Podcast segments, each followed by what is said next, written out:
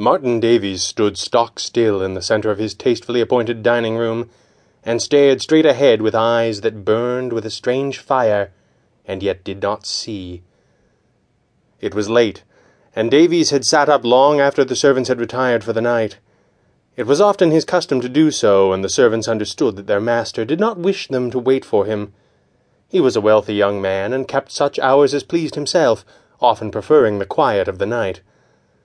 The servants would think little of the sound of quiet footfalls upstairs. They would assume them to be those of their restless master. On any other night that would have been true, but on this night Martin Davies looked into the heart of the dying light within the fireplace and his gaze never faltered, his feet never wandered. Around him there fell a darkness that the glow of the embers could not dispel, darkness that was more than mere shadow, but true blackness, almost pulsing with a life of its own. The blackness wrapped the walls of Davies' drawing room, hid the light of the fire from any eyes but those of Martin Davies himself, and reached like cold tendrils into the rich man's mind. Those icy fingers of dark thought carried the innermost workings of the millionaire's mind to another being, one that lurked within that pulsing wall of shadows. Two eyes shone forth from the black with a light that seemed almost unnatural to those few that had seen it and lived. The eyes of Ajay Shah. Those eyes now studied the face of Martin Davies they had met before in the home of Wallace Blake over a very agreeable dinner. Davies had been as charmed as any at that assembly by the utterly disarming Mr. Shah, and had invited the newcomer to the city to dine with him at his club.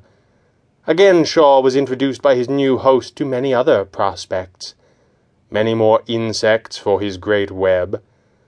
But there was something about Martin Davies, something that Shah could not be sure of.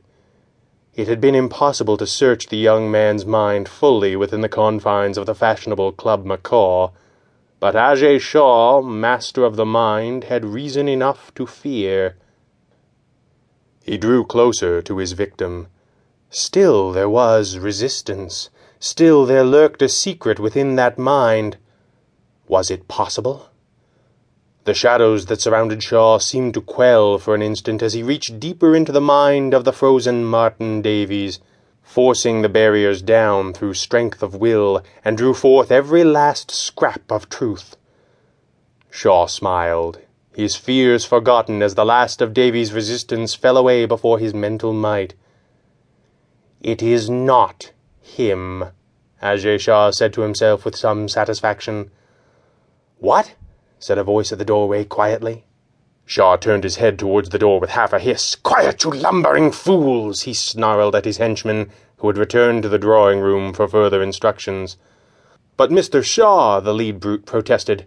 And I told you not to call me that, he said, arching an eyebrow.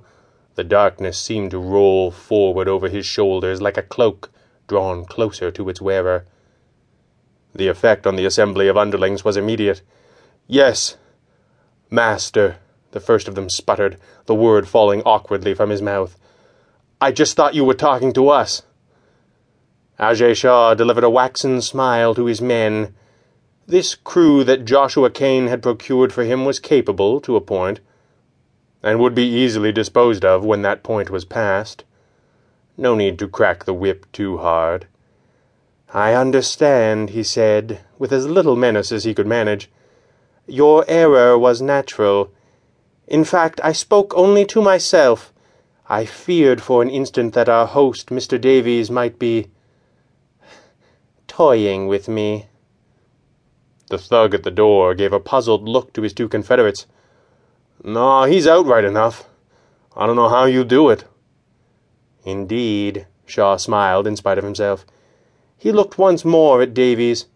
He was of the right age, of the right class. His build was strong, his mental resistance had been more than might have been expected of the true weaklings of the social set. As for the face, well, Shah could not trust his memory on that subject. It might have been him. That could have proved awkward. He heard the men at the door shuffle uncomfortably. He turned back to them.